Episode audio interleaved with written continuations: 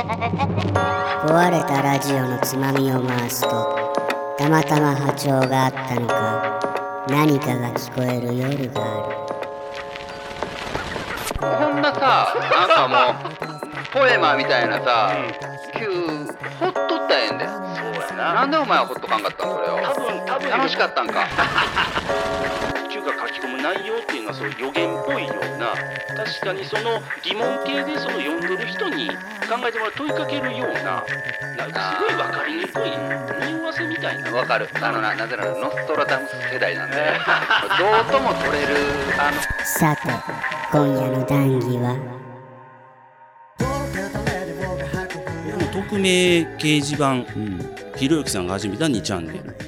すごい好きなんですけど、うん匿名で誰でも書き込める掲示板みたいなのはアメリカとか他の国でもできてでそのアメリカ版2チャンネルみたいなところに現れた匿名の人物がアメリカの政治を動かしてしまったみたいなでかい話、それを追ったドキュメンタリーを最近見たのね、えっとねタイトルがね「Q Into the Storm」これがそのあ面白いと言ったら不謹慎かもしれないけど、実際に起きた話だから。実際に起きた話ですからね、うなんかノブちゃんがこの話するよみたいなのが LINE でポンって飛んできてね、うん。あのー思えば思い当たる節もないことはないというか、うん。なんかネットで見かけた話な気もするなっていうのが第一印象だったそうやね。結構前のうん。話？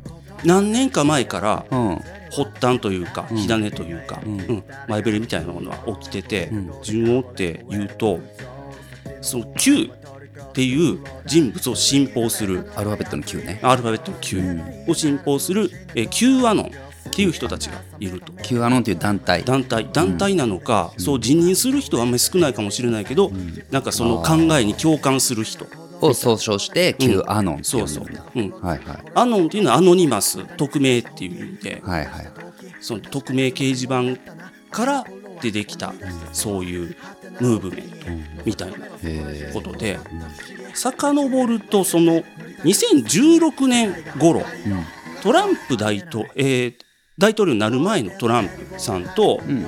えトランプさん共和党ね。うん。でそれとあのヒラリー・クリントンさん民主党うん。が大統領選をやってた頃に、うん。ちょっと懐かしいね。そうそう、う。ん。それが2016年頃懐かしいですね、うん。その頃にと発端が始まって。5チャンネルで？あえっとね5チャンネル。あそうそこもちょっと説明せないとなんかいかんな。5チャンネルっていうのは日本にある。日本の匿名掲示板ああそうなの？そう。これめっちゃややこしいんやけどこれも。またちょっと枝葉の話ではあるんやけど、うん。5チャンネルはもともと2チャンネルだった わけわからんでしょ、うん。あのね2014年頃に。俺好きなはっちゃんやけど。はっちゃんとりあえずつけてまうなはいっちゃんね、うん。テレビのはっちゃんね。テレビのはっちゃんね。はっちゃんっていう掲示板もあるのよ。それも出てくるのよ。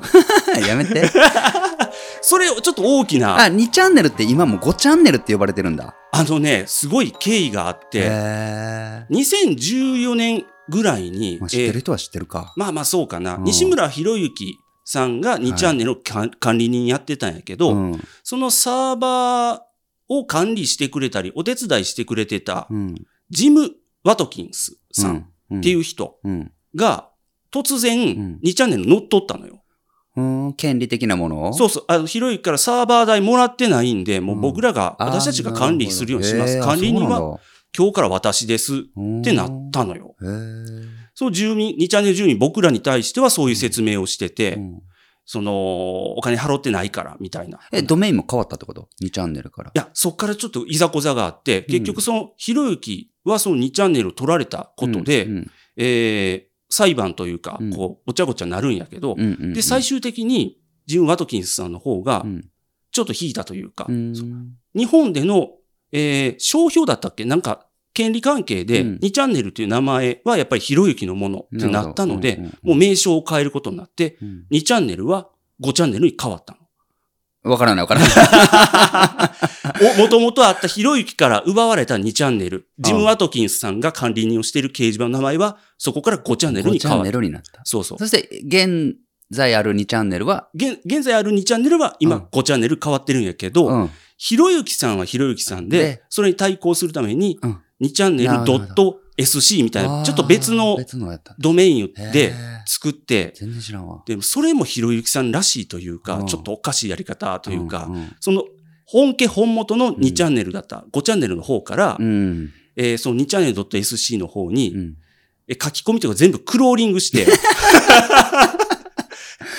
それを反映させるコピーサイトにしか過ぎないの、その2チャンネル SC は。ああ、なるほど、なるほど。で、今もほとんど書き込む人とか少なくって、見る人もほとんど少ないんやけど、本、一応それはひろゆきさんの2チャンネル .sc っていうのは、2チャンネルの名前は今そっちに残ってるんやけど、まあ、ほとんど書き込む人も見る人もいないような。ただ、ただ、2チャンネルって今もう形骸化してるんだ。そう、ひろゆきさんが権利を主張するためにあ、そうなんだ。作ったに過ぎないようなものとして残っているのであって、住民のほとんどは5チャンネルの方に残ってしまった。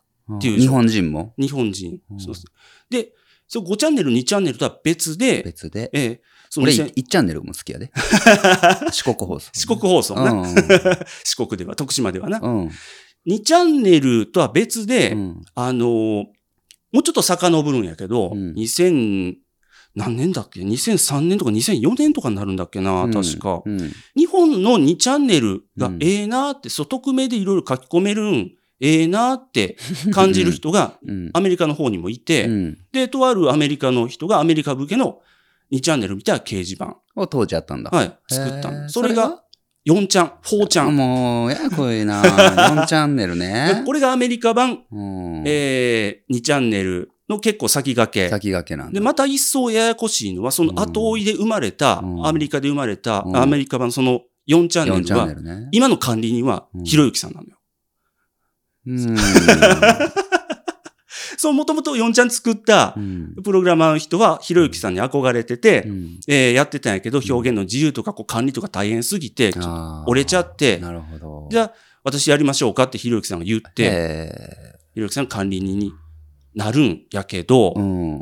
だひろゆきさんああいう人じゃないですか。もともとまあも、のとだれ、山となれの自由放任主義というか、匿名で何書き込んでもいい、うん法律触れることになければ、うん何書き込んでもいい場を作りたいっうん。ていうことうん。があるじゃないですか。うんそれによって、自由な言論が起きるのではなくって、なくって、やっぱりなんだろうな、どうしてそうなるんだろうな、ヘイトの書き込みとか、うんあのー誰かの悪口とか、うんすごいダークな話うんばっかりになってしまうのね。それは日本も海外も限らず。まあそうやな。人っていうのはそういうところで、うん。自分の顔が隠れた中で発言の自由が許されたら、うん。ネガな方に動いちゃうってことなんだ。表現の自由って、でなんかそうなっちゃう、わかんないけど、なんかね、まあまあそうね、ううんんうん日本も海外もそういう傾向があって、特に、そう、4ちゃんは激しくってああ、、そうなんだ。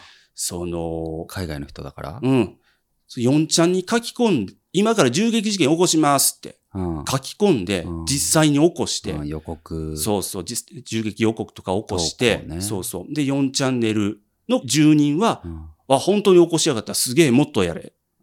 みたいな、生やし立てるような書き込みをうんするみたいなことが繰り返し起きるわけうんなのね。うんそれが、ひろゆきさんが管理人になったことで、あんまり自由すぎることで、その書き込みとか規制とか、うん。あの、やめてください、注意することが、より前の管理人より減ったことで、うん。より加速してしまったんじゃないかみたいな話もああったりして。あったりして。はいはいはいっていうのが前段階にあって、あり、旧、あの。まだもうちょっと続くの。うん旧派の登場までうんそのね、まあその非常にアンダーグラウンドな場所になっている4チャンネルうん。で、ツイッターとかもそうかな、もううん SNS とかも含み巻き込んでなんやけど、うんあの、ピザゲートっていう、ちょっとヒラリー・クリントンとかとトランプさんの大統領選の話に戻るんやけど、うん2016年の、うん。えーこのピザゲートっていう、えームーブメントがうん。起きるのね。うん。これは、ピザってあのピザでしょ？そう食べるピザ。ううんん。これはもう、聞けば聞くほど、なんでそうなるんやっていう話になる、うん。思っちゃうんやけど、うん。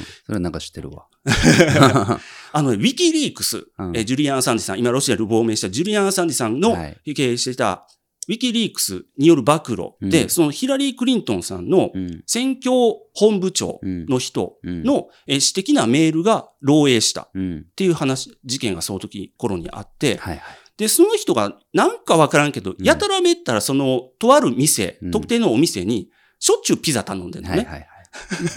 ピザください言うてな。そうそうそうそううえーチーズピザくださいとか、うんえで、そのお店の名前はコメットピンポン。ん。はい。卓球台がある。そうそう、はい卓球台があるお店。はいで、これが、あのーなんでかわかんないよ。僕に聞かれても困るけど、うん。その、そこで生まれたうん。陰謀論というのがはいはいピザゲート。ピザゲート。ね そのお店にはうん地下室があって、はい。地下室に小さい子供がうん奴隷として監禁されていて、はいひどい目に遭っている。人身売買の拠点になっている。それにヒラリーさんも関わっているんではないか、はいみたいな陰謀論がうん。生まれる。あれってなんで、そうんのピザ頼むっていうとこからそうなったんだっけ？これはその、チーズピザのうん。CP、略して CP ってはい注文することが多かったらしいんやけど、書いてるらしいんやけどう、んそれが、そう、チャイルドポルノ。と同じイニシャルじゃないかすっげえな。うんこれ暗号だろうってなるなった。ほどな。のぐ、のぶちゃんも野口のぶ人やからもうん。う、 no money、no、no skill。no skill やめろ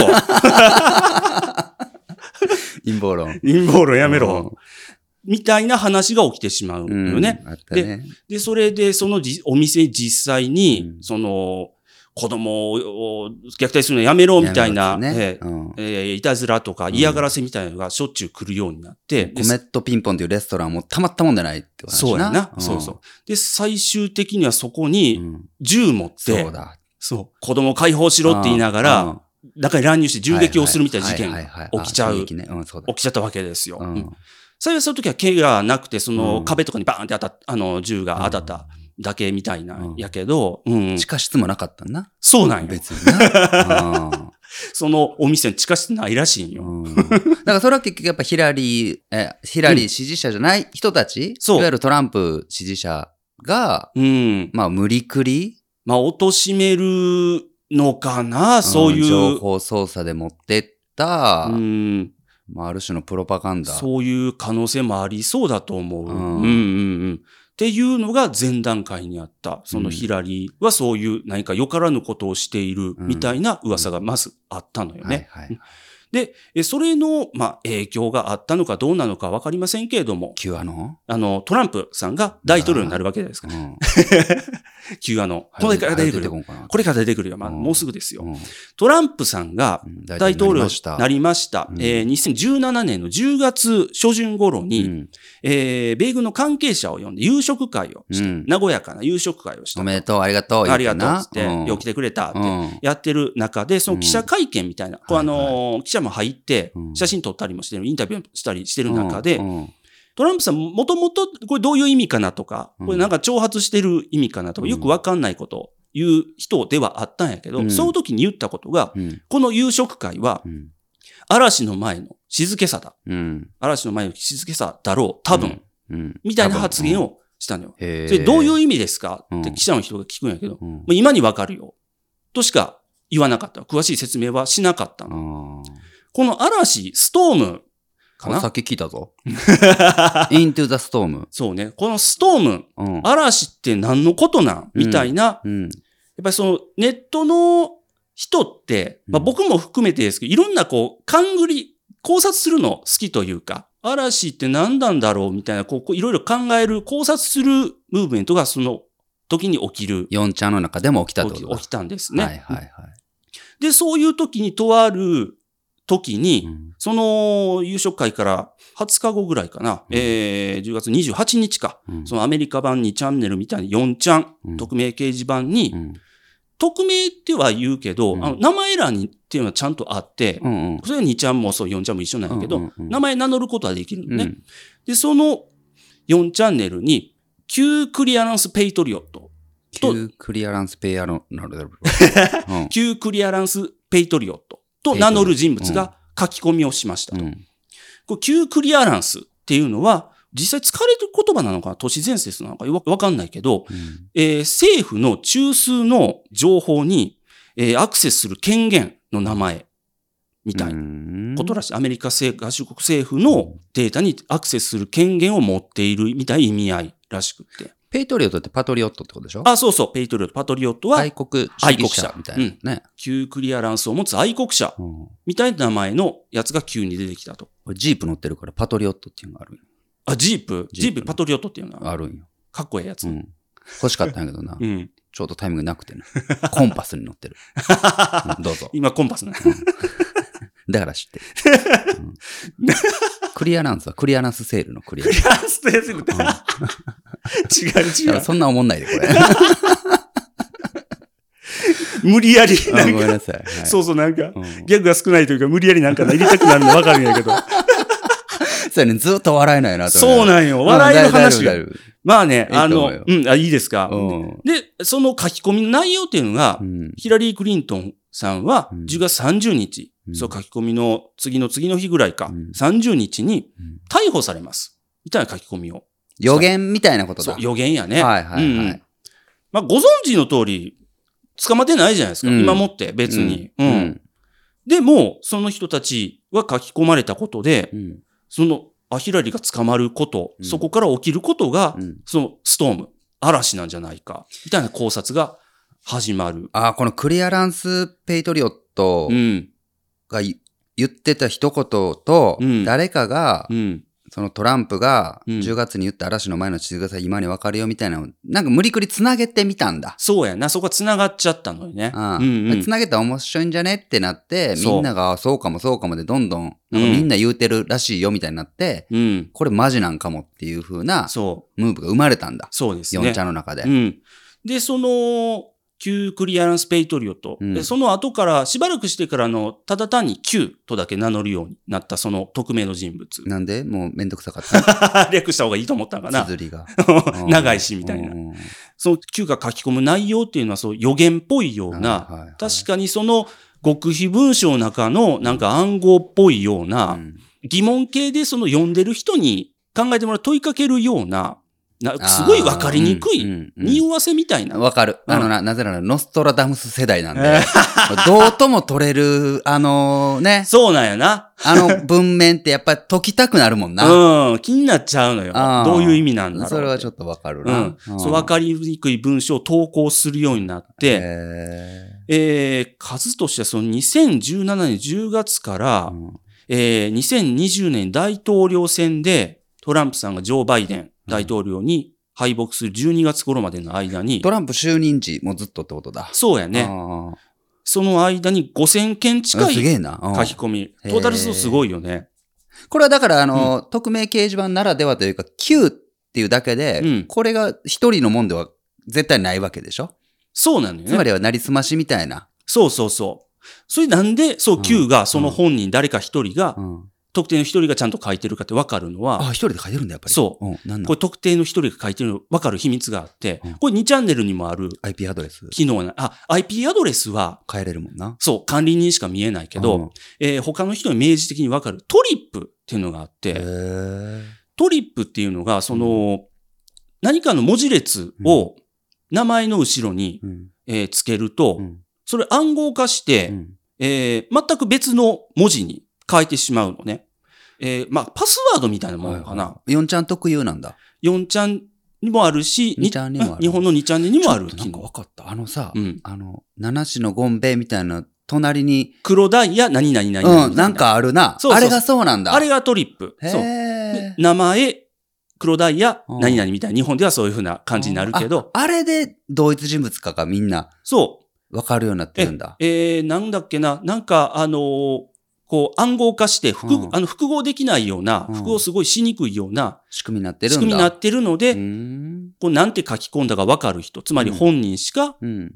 えーわからない仕組みになってる。うんその理屈さえ分かってたら、うんこれはこの5000件全部本人やで、9やでっていううそうそうとがみんな知って分かるってことなんだ。そうだね。へうん。ーで、その9の投稿、うんその5000件近い投稿、ただひ、誰か一人うん。の投稿っていうのは、えー、Q ドロップ、またはパンクスと呼ばれる。パンクスはどういう意味かよくわかんないけど、うんなんか、あれかな、道にこうパンクス巻いていくみたいな、誰かこう、足跡をたどるみたいな意味合いかな。わかんないけど。っていうのがに、呼ばれるようになったんだ。そうそうそう。で、Q ドロップの一例というか、うん言うと、さっきみたいにそのヒラリー・クリントンが逮捕されるよみたいにズバーッと、うん。と断定的になんか言うことは非常に少なくって、うん他はなんかもうわけわからん、本当に暗号みたいなやつなのよ。うん例を言うと、モッキンバード。HRC は拘束されたが、まだ逮捕されていない。うんフーマはどこだ？フーマを終え。うんロシアとは何の関係もない。まだ。軍事情報部とは何か？なぜ3文字の機関にこだわるのか？愛国者たちに神の祝福あれ。みたいな。まあ、抜粋ですけど、うんわけわからんでしょ。うん な、なんやろなって。ううんん。で、これを、いろいろ考察、解読するのがすごい流行るわけですよ。うん もうみんな暇なんやそうやな。そういう感想になるよな。渋ちゃんからするときっと。で、こう、Q ドロップ、ほあのー考察したり、な。え、解説する YouTuber が現れた。え、だってさ、ごめんごめん。あの、5000件バーって言ってるけどさ、うん一番最初にヒラリー捕まんでってうん。書いたんやろ？そう Q が外れてるよな外れてるんやうろん。ほんなさ、なんかもう、ポエマーみたいなさう、ん Q、ほっとったらええんで。そうやな。ただ、なんでお前はほっとかんかったんそれを？多分、多分楽しかったんか。あほちょっとバカにしとったんか、最初の方は。なあ、言おるぞと。まあ、あの、多分、最初の方は、うんうんなあ、言うてるぜ、外れたし、うん、うんこいつアホやな。アホやなってういう人たちも多分、どうやらおったらん。おったわ、おったわな。過去ログをちゃんとあの、その時うんの書き込みのログを保存してる人がいたらしくってうん、読む。それを、その中ではその、ちゃんと馬鹿にしてる人もいるみたいなんやけど、だんだん、その信奉する人に圧迫されるというか、だんだん減っていった。ごめん、あ、そうか。そうのん Q の、その Q ドロップ、うん数々の5000の言葉をうん信仰しだして、信じ出して、うんなんかこう、待ち望み、解読しようと試みている人たちの総称を Q アノンということだったってことだ。そうだね。なるど。ほど。自称というよりは、こう、多少というかね、他から呼ぶ場合。Q アノンステッカーとかあるん？あのね、グッズめっちゃ出てる。だろうな。売れそうやもん。あの、トランプ大統領の、うん。あの演説とかに来る、うん。うん赤いシャツで Q って書いてあるやつとか、赤いキャップで、あの、うんアメリカはまたすごい強くなるみたいな、あのキャップとかよく見るじゃない、そういう感じのノリでいろいろグッズ出てると思う。ううんんうん。で、それがうん、結果、アメリカの政治をそうやね。動かしてしまうほどのうん。脅威になったのを追っているのがドキュメンタリーで。そうやね。その動き、ムーブメントと、で、Q の正体は一体誰なのか。はいはいはいはい。それみたいなねうん。そう、Q の可能性がある人たちうんを、えー取材したドキュメンタリー。なるほど、なるほど。どこでやってんの？これね、見れるとこす、UNEXT しか今なくて。ああ、うん。うん U-NEXT 優秀だよね。そうそうそへう。入っちゃったよ、見たくて。こうしばらく、結構前な、1んうん年ぐらい前なんやけど、ついに見たっていう感じで、へで、その Q の、その予言めいた話を解説したりする人の中で固まってきた Q の主張っていうのの根本うんは、うん。世界はうん。秘密に作られた闇の組織、闇の政府、ディープステートに支配されている。そのディープステートの構成員っていうのは、うん。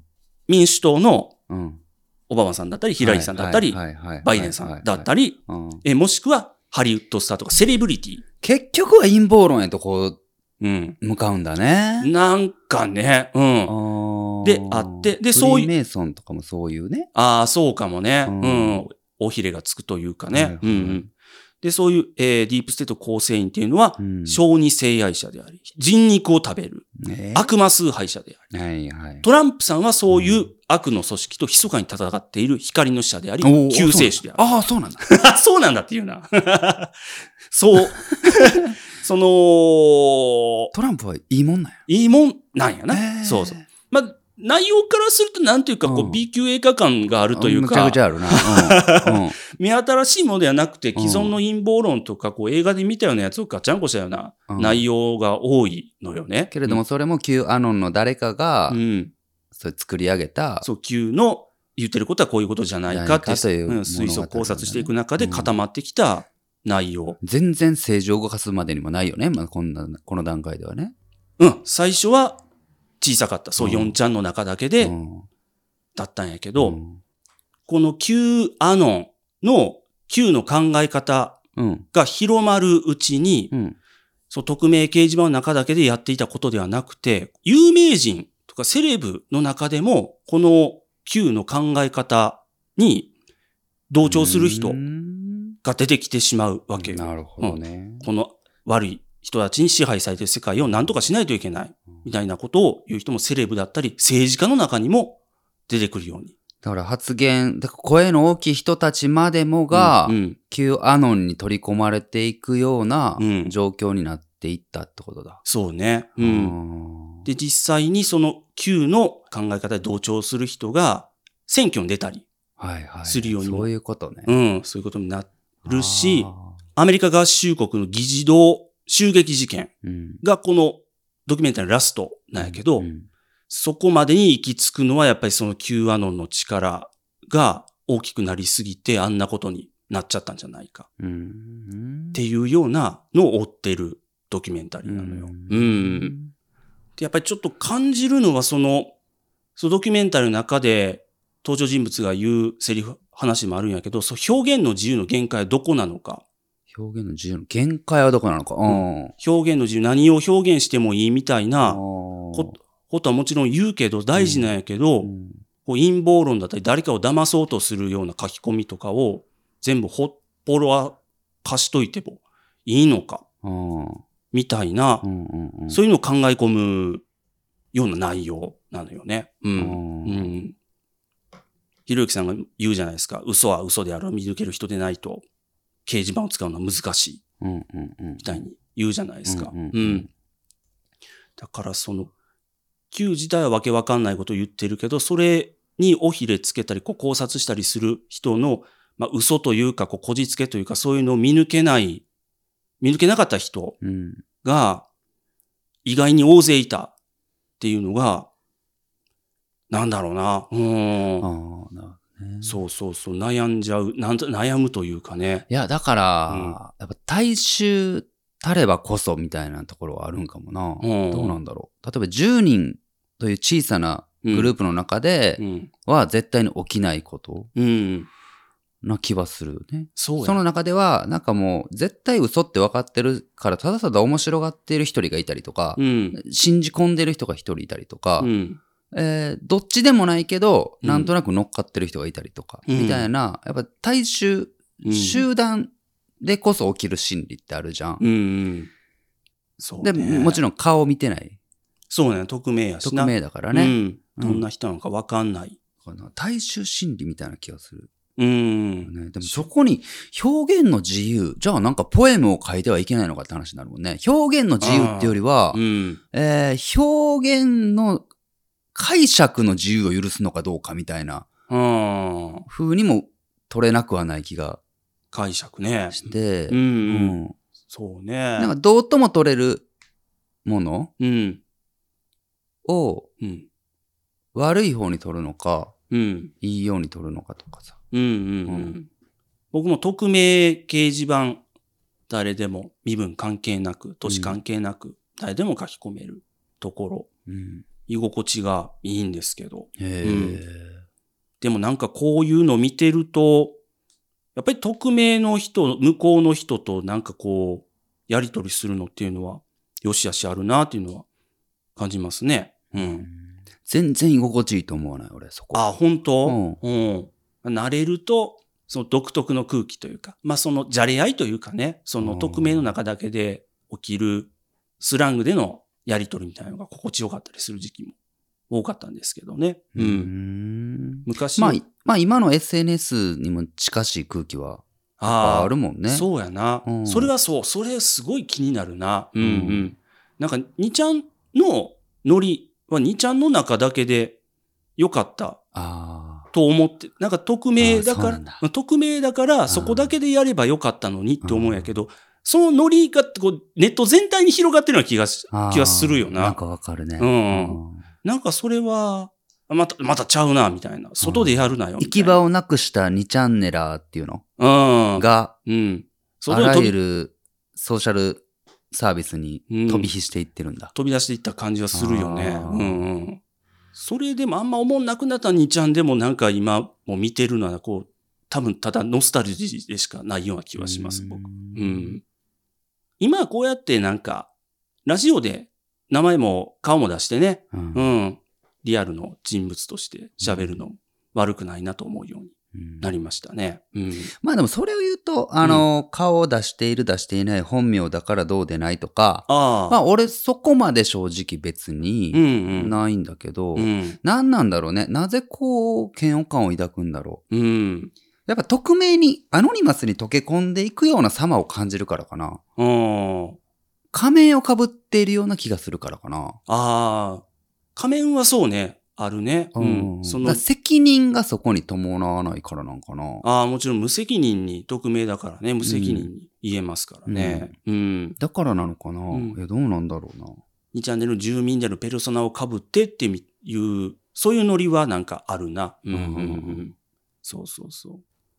うん話は戻るけど、うんノスタラダムスのね、よく言言われていた。第10巻72番、X の72と、そうそう。当時 MMR が声を大にして言ってましたけども。匿名リサーチとかがやってましたけど。1999の年7の月、うん空から恐怖の大王が降ってくるアンゴルモアの大王を復活させるために、えその前後の期間、マルスは幸福の名のもとに支配に乗り出すだろう。これをさ、だから人類滅亡と説いた人がいたわけでしょ、そう、解いた人やな。そこなんじゃない？なんか別にこれだけだったらさ、うん99年の7の月にさ、なんかアンゴルモアっていう、うん。なんかヨーグルト屋さんみたい ヨーグルト屋さん、アンゴルな。モア。ンゴルなんかすっごい儲かるとかさ、そしたらなんかたまたまそこに居合わせたマルスっていう店員さんがなんか 店員さん支配に乗り、フランチャイズ化しだしたみたいなさ、なんかどうとでも取ろうと取れるじゃん。すごい解釈やな、それ結局その表現の自由をうん。他者が解釈するこの危険性？で、さらに言えば解釈をもってしてうん。人々をうん。先導しようとする、ここにこそ、ほうやな。なんか、そんなん言い出したらだってさ、ほんまになんか、ムンクの叫びのあそこの絵はとかさ、うん。もうそれこそ、モナリザの微笑みはどうでとかあさ、あ、なんで笑ってんのかとかな。解釈した人が、うん。解釈の自由はもちろんあれど、あるある。うん。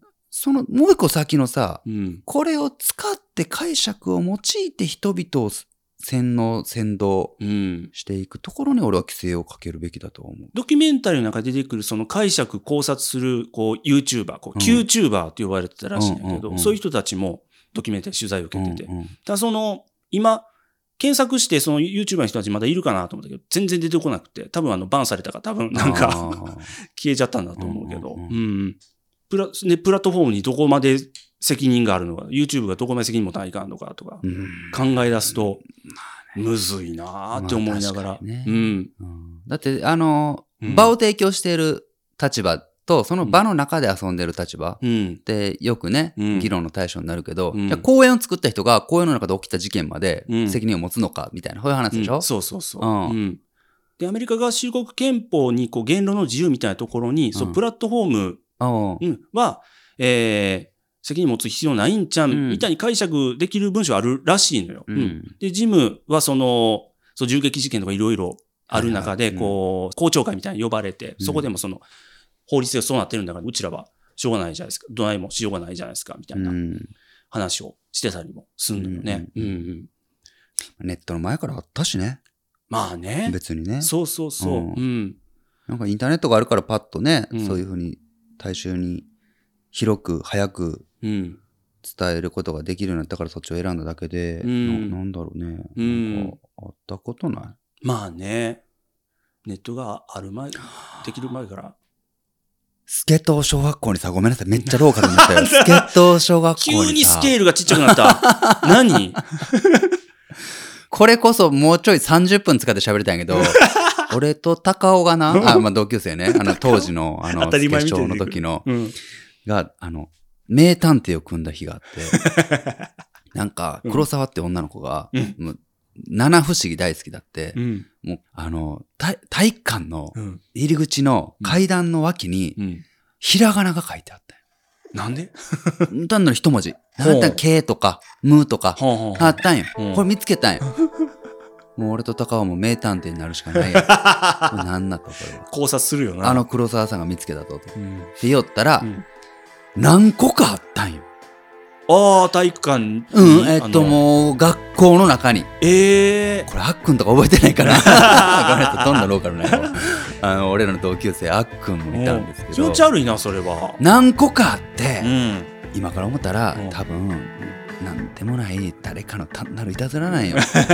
まあな。いたずらなんやけど、うん。当時はほんなん。な、うん。あのひょうたん島っつってなんか八の字書いた島みたいなところに、うん。すあったりするんとか、上から俯瞰してみようぜ。俯瞰してない、なんやろ、この、線引いたりしたらね、その、な、交わるところにあったりする。ヒラチン連れてきて、ヒラチンっつって。ヒラチンも賢いから、ヒラチンはもう上から見た図をもう綺麗に書き寄る。ヒラチン図書いてもらおうってヒラチンに図書いてもらって。いろいろやって、マスオも呼んでこいで、みんなで、この謎を解明しようとしたけど、うんまあ、無事卒業式があって、そうねみんな中学生になったんやけどな。卒業したら絶対忘れるなうん。でも嫌いな忘れ忘れて。すっごい今思い出したわ。あったな、あんなこと。あ壊れたラジオのつまみを回すとたまたま波長があったのか何かが聞こえる夜がある。特勤マッシュ提供墓場のラジオ。今夜はここまで。さようなら